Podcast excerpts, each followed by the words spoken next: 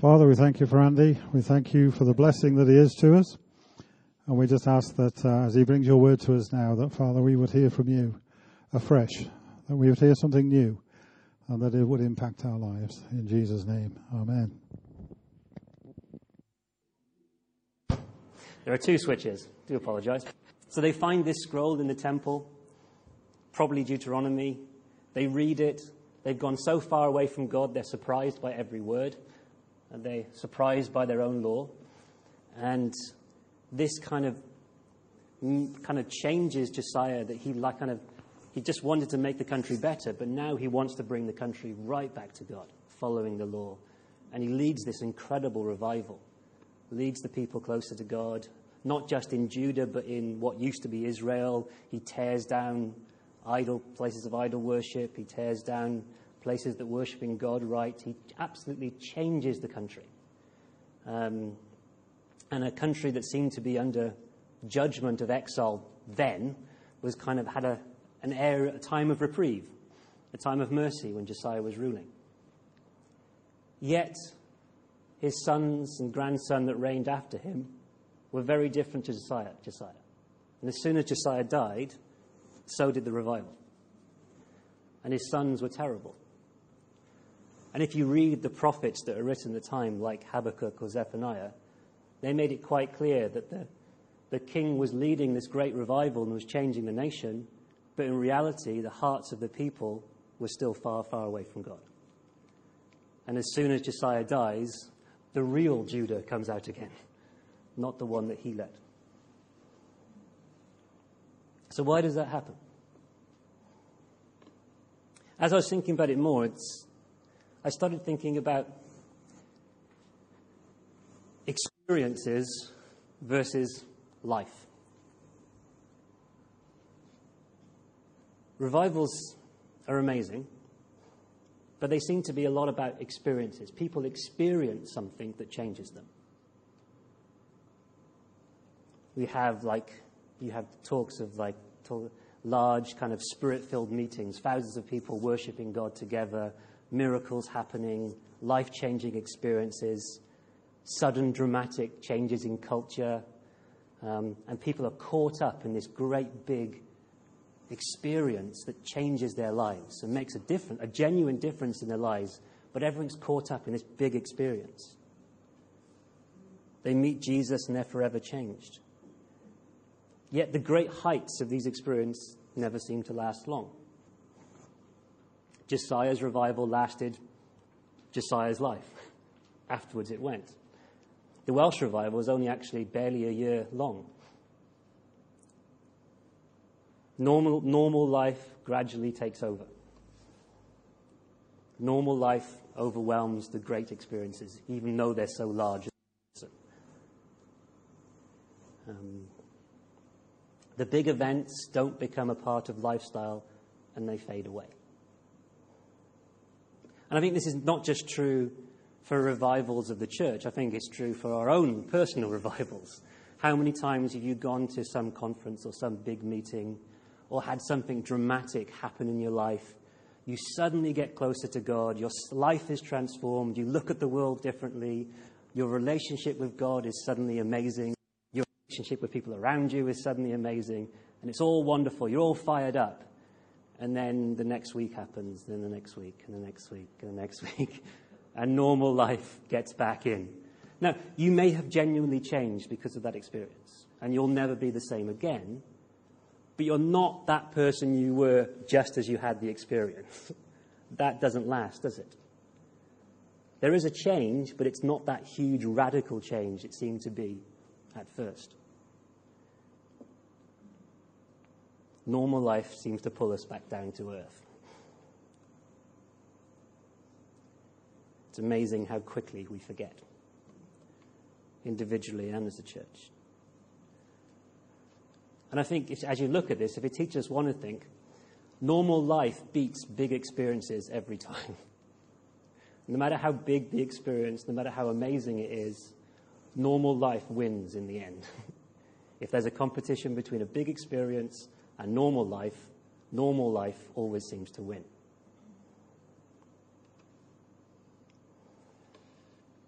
So perhaps that's why revivals aren't maintained. Because they seem, because maybe the mistake is focusing on the experience and not making the truth of the experience become a part of normal life.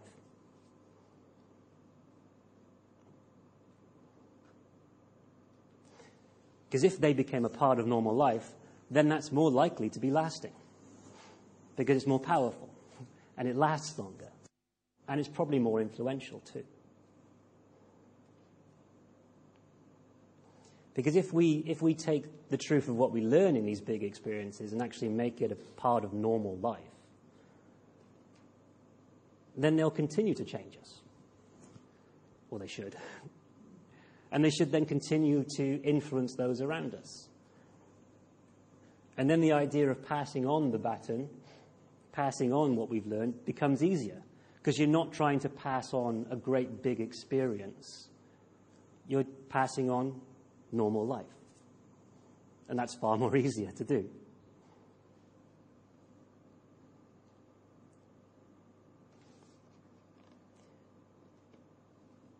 And I think if we have a life that's revived in this way, then that also becomes more attractive.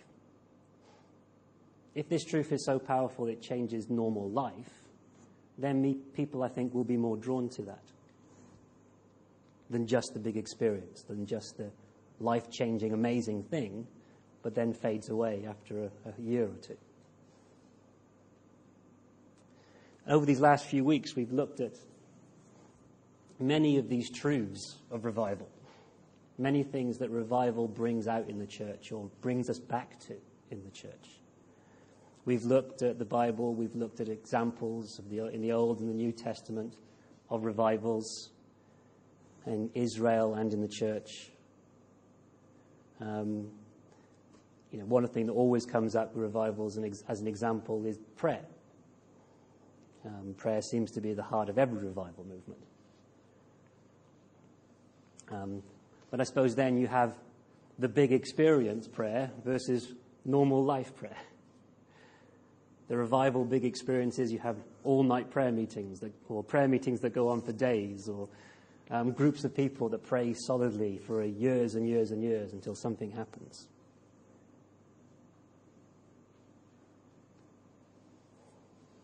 But then that's not going to happen all the time. So how then do we take the truth of the importance of prayer that we see in these revival stories and make that a part of our lives? And I was thinking about this, and well, then prayer and all these other things need to become as ordinary as cooking a meal, or doing the laundry, or driving your car. It's not so exciting. Maybe the key is actually taking the exciting experiences and making them mundane, making them ordinary, so that we do them. I was thinking, you don't wait until you're passing out from hunger to go to the kitchen and make a meal. You make breakfast, you make lunch, you make dinner every day.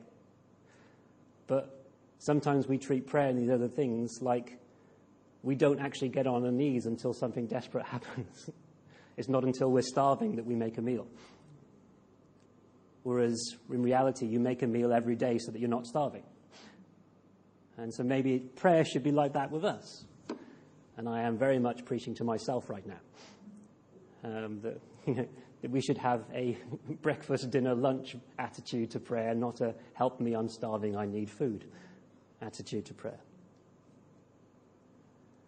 But that would, that would also be true of the other things we've looked at, about the importance of unity that comes out in revival, about the focus of the Holy Spirit, or the call to holiness, repentance. Um, you know, We've also looked at the fact that knowledge that God is with us. He's Emmanuel. He's with us. Um, the presence of God being with us. And all these other things that we've looked at over the last few weeks. And when I was thinking more about this kind of big experience versus normal life, I thought about um, Paul not Paul at the back, but the Apostle Paul, um, his life. Because that's a, that's a life of both dramatic, big experiences and normal everyday life. Um, he begins his Christian walk very, very dramatically with big experiences. Like he has the original Damascus Road experience. Um, Jesus literally reveals himself to him and blinds him and then heals him from the blinding he gave him. Um, he has this incredible experience. And it utterly transforms his life. He goes from someone who's persecuting the church to someone who becomes a heart, part of the church and drives the church forward.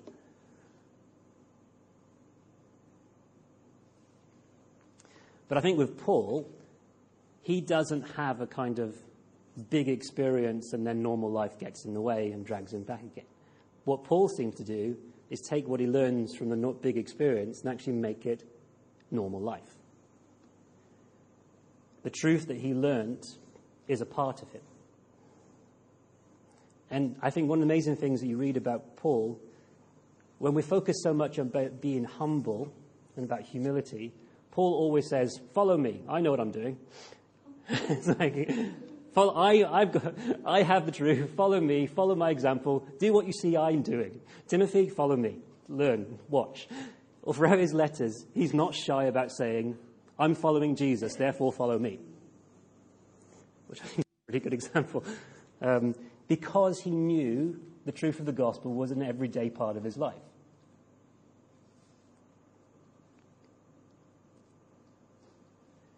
And you get this big, huge experience at the beginning of his Christian life. But with Paul, you don't get Damascus Road experience, life-changing experience, and then suddenly, full of this amazing energy, he has this high on fire for God, he then goes out and changes the world. That doesn't happen. You learn from Acts and Galatians that fourteen years passes between his dramatic big experience and the beginning of his missionary journeys. fourteen years. No one's quite sure what he was doing in those fourteen years, or even where he was. I think there's some bit, I think, in Galatians that he says he was in Arabia for a while, but we don't know for how long. Um, many people think he spent fourteen years unlearning everything he'd learned in his life so far, and actually fourteen years going through the Old Testament looking for Jesus and putting together everything that he was going to then base the rest of his preaching and ministry on. Um, he had a lot to unlearn. He had a lot to re-examine and change the way he thought about everything he knew. And so it seemed it took him fourteen years to do that. um, I don't know. He might have been doing other things. We don't know. Acts is very selective. But then you see when he does emerge from these fourteen years and begin his missionary journey, we don't see someone who has a dramatic light, Damascus Road style experience every day of his life. Of course, healing, incredible experiences are a part of his ministry. Like he, the, there's that guy that fell out the window that he prays for, that he brings back to life. Um, many people think actually that Paul did die during one of his beatings and was brought back to life. Um, you know, he had miraculous experiences. But most of his ministry is actually just normal.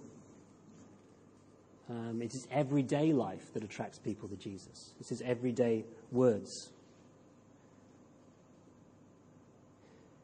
He speaks in his letters of how all those other things, the, the great experiences of life, all of his Jewish heritage, everything that's happened to him is nothing in compared to knowing Jesus. Just the normal knowing Jesus. Uh, one of my favourite bits about this is in Second Corinthians chapter twelve.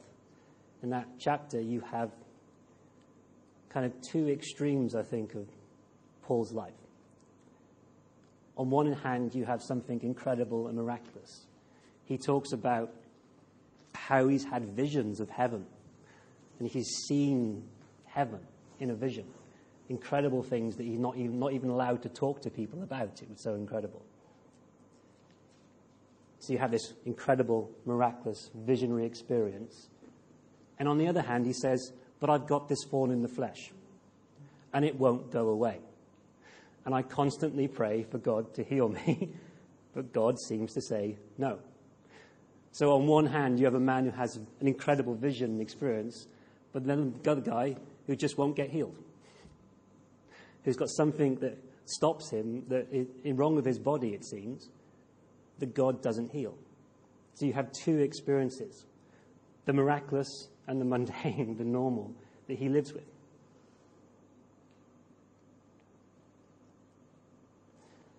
Um, but of course, God may not have healed him personally, but then God uses him to heal other people. And that doesn't get in the way. Um, everywhere Paul went, that his Jesus-focused lifestyle made a difference, changed people. Sometimes that was dramatic ways.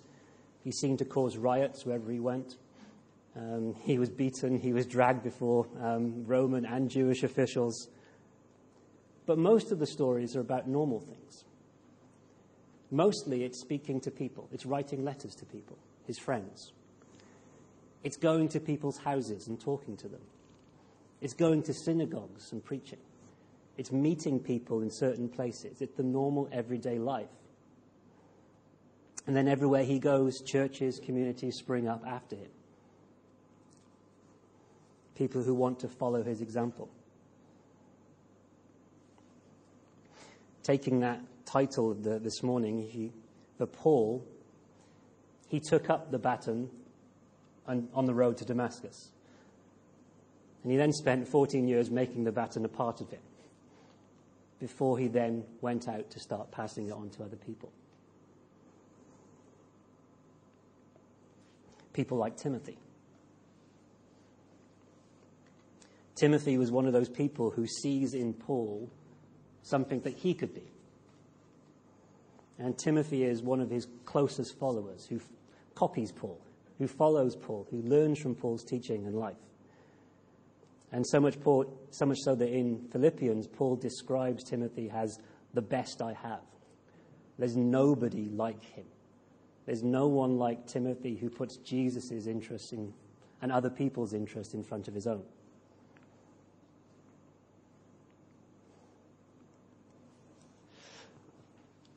And one of the most moving experiences, um, glimpses of this relationship is right at the end, in, letter, in his second letter to, letter to Timothy.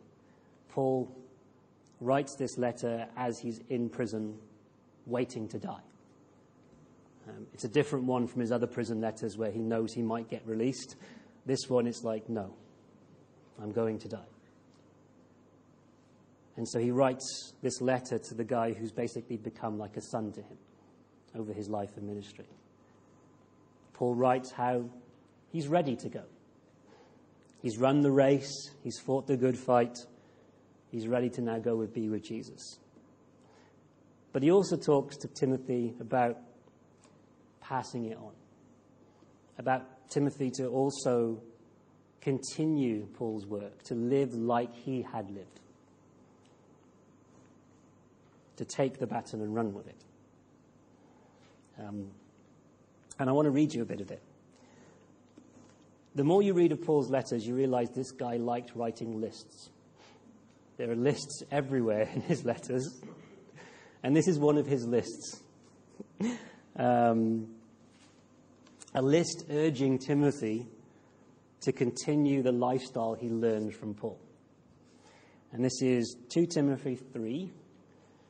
ten to four verse five.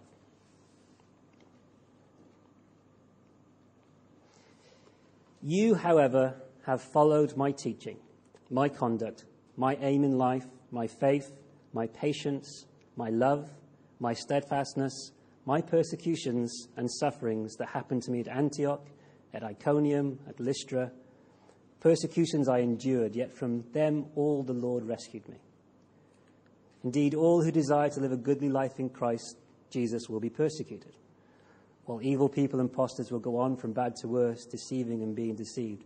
But as for you, continue what you have learned and have firmly believed, knowing from who you learned it and how from childhood you have been acquainted with the sacred writings, which are able to make you wise for salvation through faith in Christ Jesus. All Scripture is breathed out by God and profitable for teaching, for reproof, for correction, for training in righteousness, that the man of God may be complete, equipped for every good work. I charge you in the presence of God and of Christ Jesus, who is judge, who is to judge the living and the dead, and by his appearing in his kingdom, preach the word, be ready in season and out of season, reprove, rebuke, and exhort, with complete patience and teaching.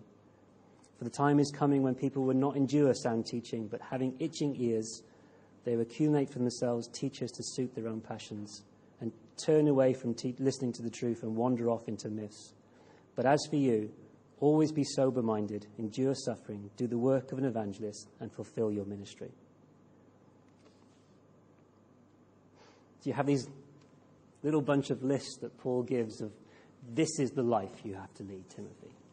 This is the normal, everyday Christian life, um, which unfortunately includes suffering and persecution. Um, but it has all this. This is, this is the way you need to live. Follow my example. Let all these truths you've learned become a part of you, that you just do them.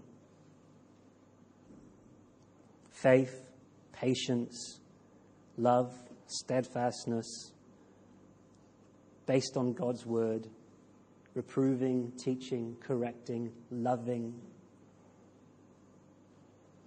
do, enduring suffering, evangelizing, fulfilling God's ministry. And so I think it's through men like Paul and Timothy, through the twelve apostles and the others in the early church, that the big experience, the big revival that Jesus and the apostles started, if you like, it didn't fade. And it didn't fade away because all that Jesus taught and all that the apostles taught after him became a part of people's lives. It wasn't just the big healings. It wasn't just the big experiences. It was normal. The gospel became normal. The gospel was everyday life for these people. So it didn't fade away. The church grew. The church continued. Other people took up that everyday, normal Christian life. It became a part of them, and they passed it on. But of course, even the incredible truth of the gospel, I think, sometimes um, can become a bit too normal. The church over the centuries have taken for granted who they are, what they know, and what has been passed on to them. And then from so from time to time, God reminds them of who they are. I think that's what revivals are. It's when God comes down, stirs up the church to remind them a bit of what they're supposed to be like. The revivals, the awakenings, the reformations, whatever you want to call them throughout history, always be seen to God bringing the church back to something. Something they've forgotten. Or something they're taking for granted. Or something they're not doing that they should have been doing. So again, the revivals focus on prayer, because they remind the church that they are in relationship with God, that they need to talk to him, that God needs, that God will talk to them. This is a two-way conversation here. God want, they should listen to God's voice. God wants to speak to them so they can follow his ways. But also that God is interested in what they have to say. God wants to hear the depth, the, the cries of their heart and their pain. Revivals focus on Scripture. And revivals and reformations come which bring the church back to the foundation of Scripture, of where they get their truth from. The, the truth of God's covenants with both Israel and the church, with humanity and the history of it, who he is, who we are, the gospel, God's ways, and how he wants us to follow them. And above all, of course, the Bible shows us Jesus. Revivals focus on the Holy Spirit. So God wants to remind the church that he's in them, that he's a part of them, that it's his power that they work on, his guidance that they follow, and that their job is to bring his presence to a world, to a, a world that needs it so much. Revivals focus on unity. God reminding the church again that they are one in Christ, that their role is to unite, to bring peace and reconciliation in the world, not division. Revivals focus on holiness, reminding the church they may be um, a part of this world, but they are not of it, that they are different, they are meant to be different. Holiness, in the simplest way, is being different. God is holy because he's very, very different. And we are meant to be different too. Revivals, of course, focus on repentance, reminding the church the seriousness of that sin, but also the power of repentance and the wonder that is forgiveness. So the church can actually really preach the message of forgiveness if the church itself knows forgiveness. So in the end, our revival's just God getting our attention so he can remind us who we are, so that we can continue to live like Christ, so that our lifestyles can be based on those truths that, are, that the revival reminds us of. That we, our lives are ones of unity, of prayer, of, holy, of focusing on the Holy Spirit, of bringing God's presence to the world, of repentance, of holiness, and all these things that we've looked at.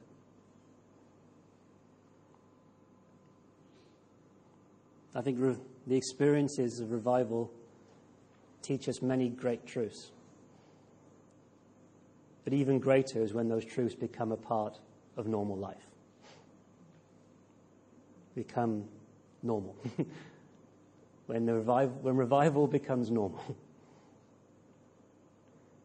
When we live lives empowered by the Holy Spirit, based on God's word. Lives of prayer, of unity with our Christian brothers and sisters. Lives of holiness, lives of repentance, and lives full of the presence of God. Amen. Let me pray. Thank you, Lord, for the incredible privilege that we have being your church. And we ask for forgiveness when we forget who we are and what you have made us. And I thank you that you are so full of grace that you remind us. And that you do pour your Spirit on your church in order to remind them who they are, in order to bring them back to where they are supposed to be, to their true identity in you. Um, but I want to pray that we don't need revivals. I want to pray that we are so much full of your presence and so much full of your truth that we don't need to be reminded. That our everyday lives can reflect who you are. And our everyday lives can draw people closer to you. That we leave revived lives. And that we revive the lives of others around us as we walk closer and closer to you. Amen.